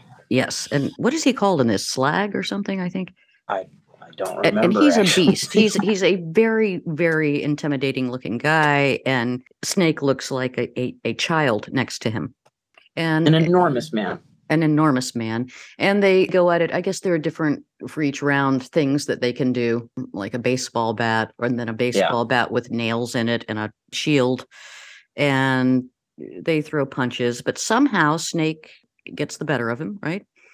Yeah, well, in the meantime, while he's doing this, I gotta say, for Maggie and Brain are pretty pretty much do whatever their decisions are, they do kind of come down on Snake's side. Yeah. So they're, they're trying to free the president, and they do free the president. And And they save his life by get no- convincing the Duke that you know you Yeah. need this guy. So I don't know what and the, he, he- and uh, Brain is no uh, softy. I mean, he he takes out Romero while they're trying to rescue Donald Pleasence, President Donald Pleasence in his blonde wig, which was Donald Pleasence's idea, by the way. I love that. He he sort of looks like Alfred Hitchcock in drag, or I don't know what. But well, he's Donald Pleasence, and but the Well- first thing he does is not attend tend to his wrists or his wounds or anything, but takes the wig off. That was his idea. Like, uh, this is the way they would humiliate him, you know, make him girly man or whatever. Yeah, yeah. As they're escaping, they get noticed by one of the other henchmen. And then you, you see in the middle of that bout, and, and the timing is interesting because just as Kurt Russell gets the upper hand, just as Snake gets the upper hand, Mm. is when the guy whispers in Duke's ears, like, "They're, you know, president's gone. He's been taken." Oh, yeah. But but you asked earlier in the movie if if they had used a piece of meat or something for wailing on this poor guy who who's Yeah. beaten as snake. Um, I did read that for this scene, when Kurt Russell takes the bat to the back of what's his name, Ox's head, uh, they did Baker. really use some padding and and various objects. And he had been kind of a an asshole during the shooting, and was a little bit nervous when Kurt Russell was really going to wail on him with this bat, and hoping that the padding would would hold. Up. So But Yeah. yeah, both Kurt Russell and Kurt Russell stuntman for this scene, these scenes. Yeah. That when the stuntman was in, and, and it was time for Kurt Russell to get in there so they could get some closer, close up shots that really showed that it was Kurt Russell, right? Yeah. The stuntman is quoted as saying, "Good luck." yeah, to Kurt Russell as he gets in there. So they were both kind of tossed around by him, by Yeah. Ox Baker. When Yeah. he that was a real bat with real nails in it. yes, it was. And all right, you know, thank thank goodness because I'm over CGI. I, I I like this this method. So he takes him out though, uh, and that's a, a money shot scene, not literally, but uh, but he sees one of the eh, personnel for the boxing ring has this tracer watch on. Yeah. He leaps over, activates it. So so just as as on the other side, Hauk is about to send in the troops, right? I don't know what they're gonna do. Do you? I don't know what they plan I, to do. I don't know what they're going to do because then th- that would definitely seal the president's fate. They're just going to kill him then. But or, or would they find the tape? Running all, all of important down. tape. Stand down. Stand down. Down. Down. Down. Down. Down. down, down, down, down. The good sight gag in this is uh, they take off to go find the president and to find Brain and Maggie because they realize, oh no, he's escaped.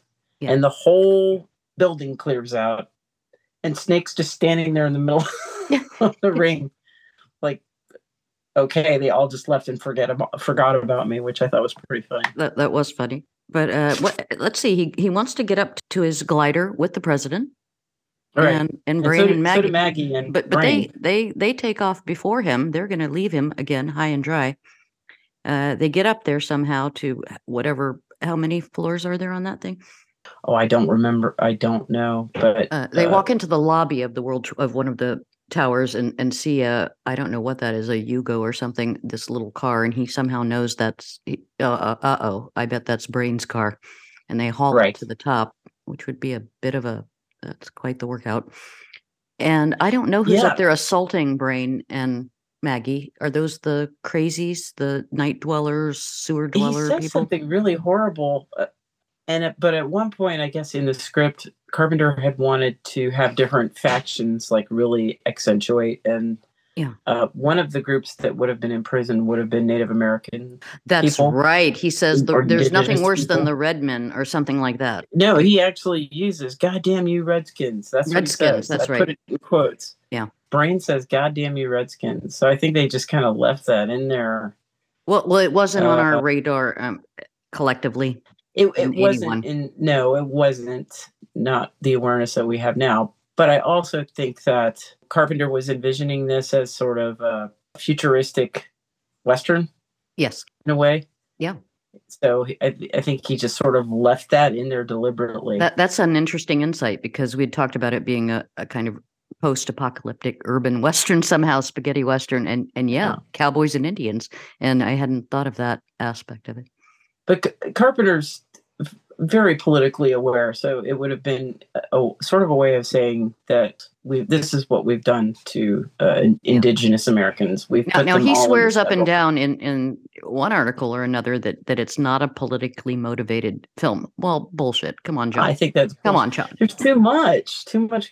You know, th- think about this. Snake is a war hero. Yeah. A decorated war hero who's turned to crime, robbing banks. Disillusioned And vet. so he's a veteran, and they're going to send him to this horror, the worst, worst possible prison they could send him to. Yeah. And then it just so happens that we have indigenous Americans inside of this federal penitentiary too. So he is saying something political, like we're, we're treating people that have served our country, people who who belong here, who've been been here, settled this land, you know, hundred, you know, generations and generations before we ever got here. The white man got here. This is what we do to these folks. Uh, so I don't. I think you're right, Sam. That's bullshit. yeah. so, and, and he does admit he's that, that aware. Watergate inspired the stri- script before it ever saw light of day. So, it, come on, Johnny, fess up. And Be honest, John. be honest. But everyone's fighting over the glider, and somebody takes out one of these. What do you, would you call that? One of these pegs that's holding it there Yeah. onto the top of the building, and off it careens uh, down the side of the building. So nobody gets to use the glider. Uh oh. Back to Plan A, which is to We navigate the 69th Street. there. I have a question for you. You know the song by Simon and Garfunkel called Feeling Groovy? It has an alternate title. And is it the 59th Street Bridge song or the 69th Street Bridge song? Oh, I don't know. you move too fast. Got to make Oh, okay. Let's just along, feeling groovy. But I think Well, I, I, I have a feeling. it's the six- I, I think that there were probably a lot of inside winks to New Yorkers in this film Okay, that, that just flew over my head because uh, Okay. I'm, I'm not a, a city dweller there. Uh, they they decide this is the you know the denouement of the thing, and Brain can navigate the bridge or, or the mines on the bridge. Yes. They can't get that car started, but who shows up in the nick of time? I'm not sure. Who? Cabby. Oh, Cabby. That's right. Ernest, Cabby. Ernest Borgnine That's right. to take God, him across the 69th it- Street it- Bridge. Yes. And you have Uh, Harry Dean Stanton slash Brain and, and Maggie in the back, and, and Harry's screaming out, cut right, cut left, cut right, other right. You know, just, you know, building tension because they're al- also, the Duke is after him with his entourage. Various members in various other cars get blown up by mines, and the Duke is still, still trailing he's them, still trailing them. What he hopes to do, I don't know, because he's he's by himself at some point. Yeah. I guess he thinks he's going to get the president back and that's going to be his ticket out of there. Yeah. But I, I, I think you try to be a little bit more cautious. I, I don't know, but I, he wants to catch up to him. He, he does. And they're doing okay on uh, you know navigating through this minefield on the bridge and then lo the the the cab hits one of these mines and it's severed right in half It is cool how the the cab gets sliced in half. yeah Snake kind of comes around, and then the three in the back, which is the president, Maggie, and Brain, they climb out of the back, that's right Yeah. and then Snake looks over, and Cabby Cabby died. Yeah. you know, trying to, and Cabby was yelling at Snake like, you know, slow down, slow down, and Brain was yelling at him like, go Turn left, go right. right But actually, they start to run because here, you know, Duke is still the Duke is still coming, and Brain I think gets it wrong, doesn't he? he does. Running- he says go go left and you're idiots. You got to go left and and they're going right running across the bridge. Brain goes left because by his estimation that's where a mine should be and he hits one of those mines. He just steps right into it and is blown up in the air and lands on a deserted car. And this Adrienne Barbeau slash maggie she just can't believe it. Brain? Brain? It was a. I, I thought that that was a really that was just really good acting and a good uh, Yeah. direct directorial move. Is like let's have this really still moment where Snake is just sort of relating to Maggie with some humanity. yes He's like Maggie, we gotta go. and his gotta time is really running out like 10 Yeah. minutes left before his Yeah. carotid He- arteries are he's stopping for her to, to to tell her like come on he's gone he's dead maggie we gotta go and he doesn't know this woman from adam but he's he's just like so so go. is a heroic moment there he's very self-serving Definitely. otherwise and that's a heroic moment she makes it clear that she's going to stay with brain and and she he gives her the gun and she and even she just- ask him for it's just a look isn't it it's just a look it's all tacitly does she conveyed does she stick her hand out or anything It's- I think really he hands cool it. Uh, I think it's just understood. I'm staying here with him, and I'm going to cover you as much as I can. I'm I'm sacrificing myself, and the Duke is is approaching quickly in his Cadillac. I don't know wh- how he doesn't hit any mines, but she shoots at him. I think from too far away, and then closer and closer, and he finally just smashes into her. We have a bit of Yeah. trivia about that, don't we? Uh, yeah that's a very cool piece of trivia yeah uh, and we cut back to to the others who have s- sort of seen this uh, we know that that maggie is dead and we see a cutaway to her but in the original cut of the film they didn't show the death shot i guess proof of death Yeah. and felt that audience members would would not really understand if she was really dead or not. And so john carpenter and Adrienne Barbeau shot that death scene in their garage i believe to, to insert. Yeah I- he when they were going through the cut for the film it's like oh i never shot maggie dead. Yeah you would think that you would and it would be ambiguous. Like, did it's implied. I don't know. That I just thought that was a really cool scene. It kind of tells you what Brain meant to Maggie. That she cared about him. Yeah. But there was a, that humanity between um, Maggie and Snake. It was Yeah. just a cool scene and a cool, cool death, I guess, if you wanted to rank movie And it was and it was a pretty nice matchup. I I didn't see anything out of sync. When, no, it was good. for that cutaway, and I thought uh, that was done really well good. And we've got what like four minutes. He needs to get the president over that wall.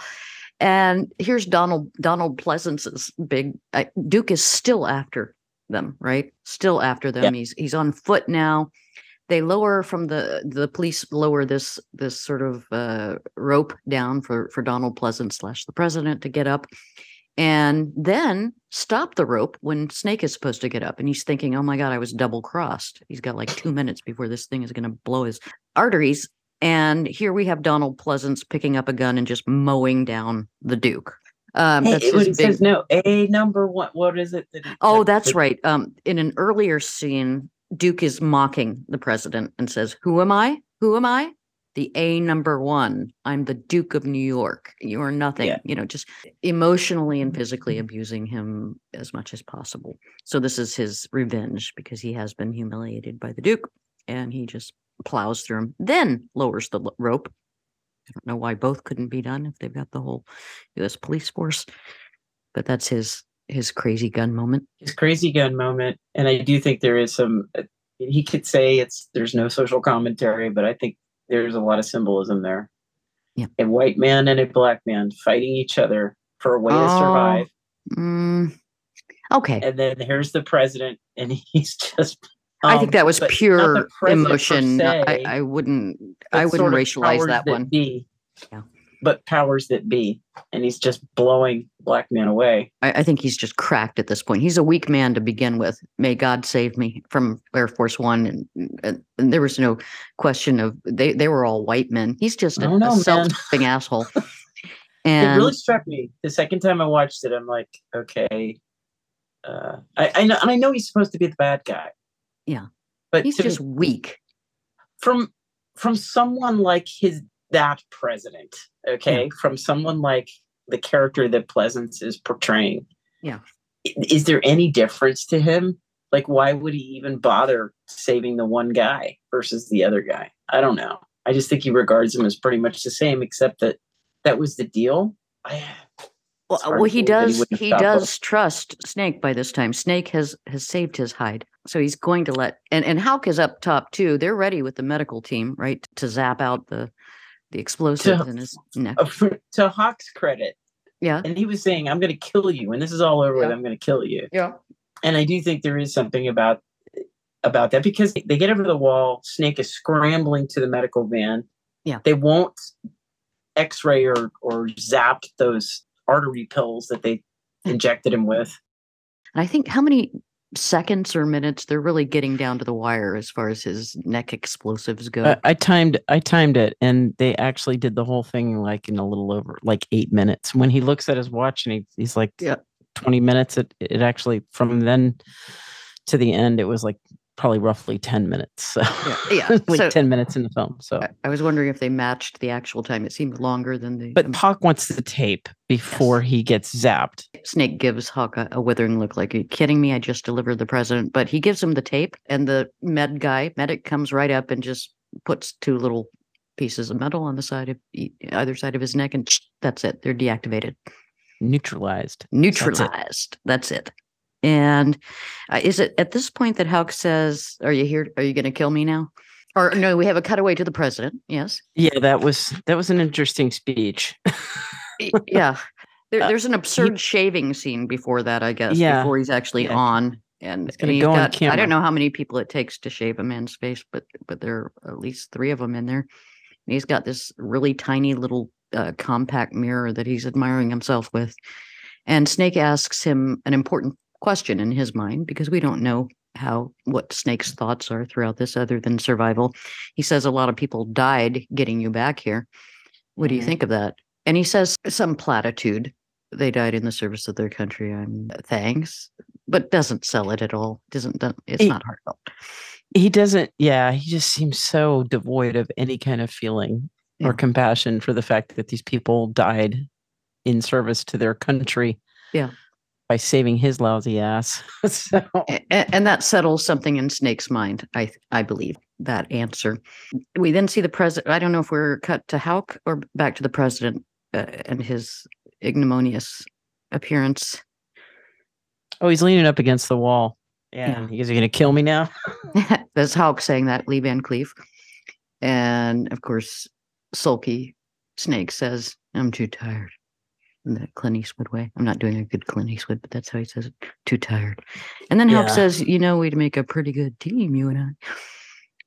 Sequel, possible sequel. Yeah, I was thinking, is that was that on purpose? Thinking of Escape from L.A. I don't know. I don't, I don't know because Escape from LA doesn't get made till what 1997 something Yeah. like that. And I Ali Van Cleef I think was uh, had died big, long before then I think. Yeah, I'm not sure of his death date. I'm not sure either. I could look it up. We have oh, what's the last scene? What's the last? Well, well, we uh, cut back to uh, what we haven't mentioned is that Cabby throughout this entire film has this sort of swing song that is his. Maybe it's the only song on the tape. I don't know. Do you know the name of the song? I don't. It's not. I want to say in the Oh. mood, but it's not in the mood. yeah, it's uh, a it's a it's a cassette tape of just big band songs. big bands. big and the president goes to put this tape that's going to save the world into the the player and it's not whatever the nuclear fission thing was. It's this big band song. So snake has swapped out the tapes.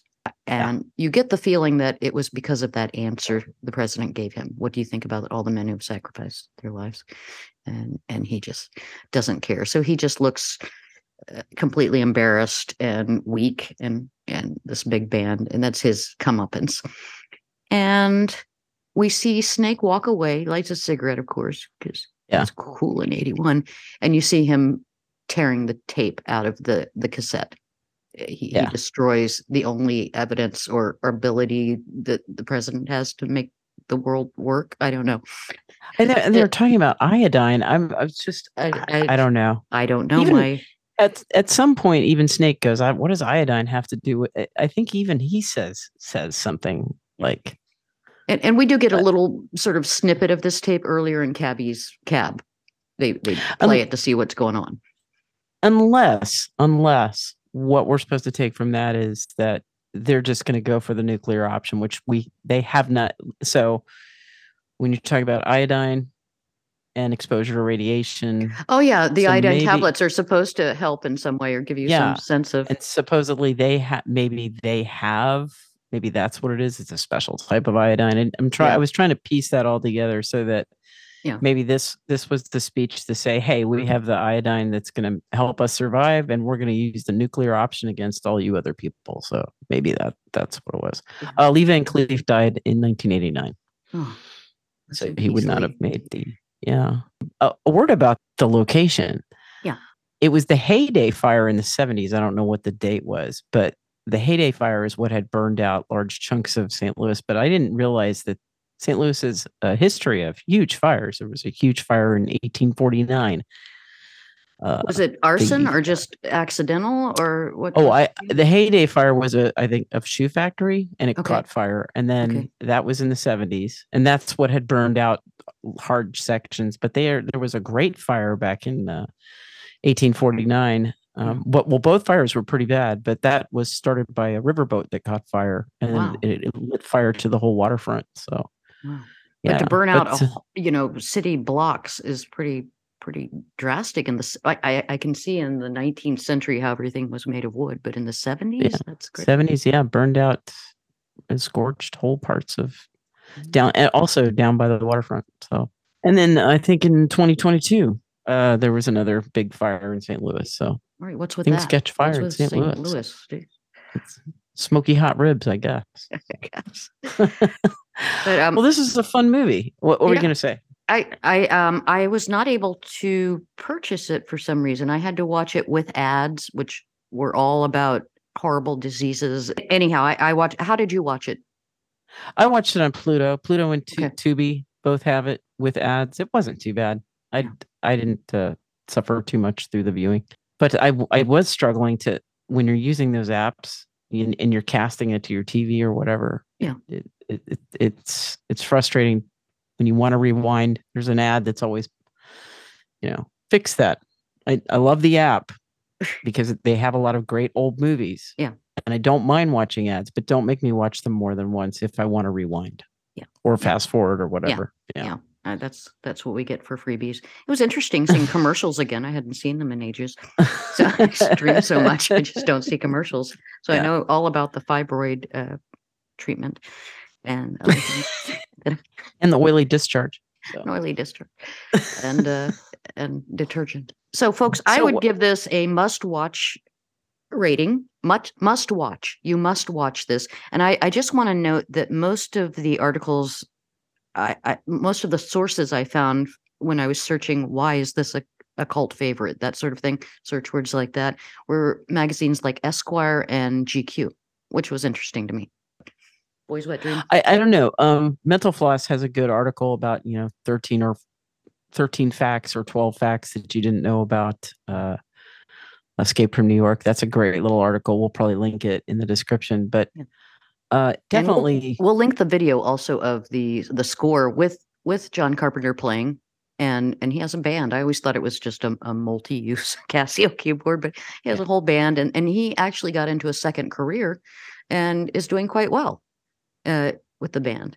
What's it called? Yeah. Scare Bones or Bare Bones, something like that. And his son and godson are part of that band. having a good time, having fun. But. I can see how this is a, a cult favorite, and not just for the boys. Although, No. although all the guys we knew back then in the day, they, they loved this film, but uh, definitely a breakout film for Kurt Russell, and uh, thank God because he's he's given us so many great memorable roles Yeah. uh, since this film. So He, he's fantastic. And uh, So- Tarantino has used him a number number of times too, hasn't he? yeah. Hateful Eight, hard film to watch, and uh, and many others. Oh, and Wyatt Earp. and uh, Wyatt Earp. Oh yeah, Tombstone, great film, Great great film. film. He and uh, Val Kilmer, just uh, that is uh, one of the great performances in the '90s. One of the great movies in the '90s. yeah, yeah. Well, Beth, are you watching anything else? You you have a, do you want to tell anybody about what you're doing tomorrow or anything like that, or what you're watching? I'm gonna go see Dave Matthews tomorrow, so that'll be fun. jealous, But uh, with jealousy. what, what am I watching? Not much other than what we're doing for the podcast. So, uh, Yeah. but I'm definitely still in the mood for summer summer type movies, fun, adventuresome. Same here, and I, I was ignited and and just rejuvenated watching Escape from New York, and I I do know why it's a cult classic, and and I'm gonna buy that DVD with the extras. Hey, everyone out there, beautiful people, uh, thank you so much for joining us wherever in time, space, or on the globe you are. We certainly appreciate you joining us. we have fun having our guests on, but uh, I'm always happy when you are here with me, Sam, on the red. You're a lifeline to me this week, and uh, and at all times. So I, I appreciate that, and I was ready after a trip down south to to get back to it. Watched Lonesome Dove while I was down there, so I got my western on. You And got your western. on. We should do uh, western.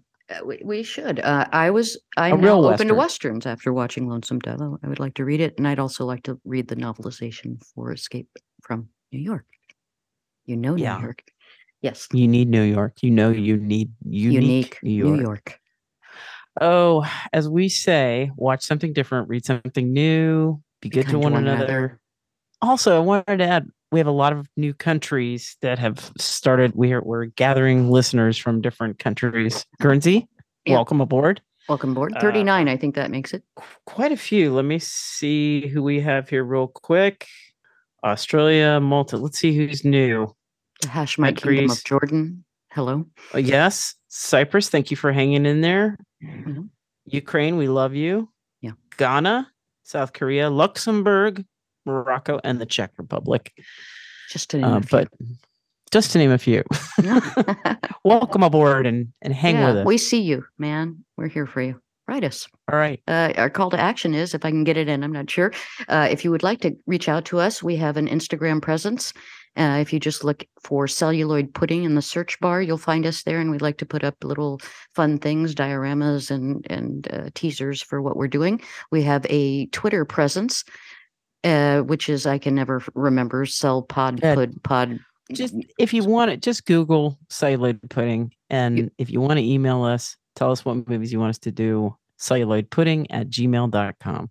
we appreciate you very much. All right. Have a good night. Night night.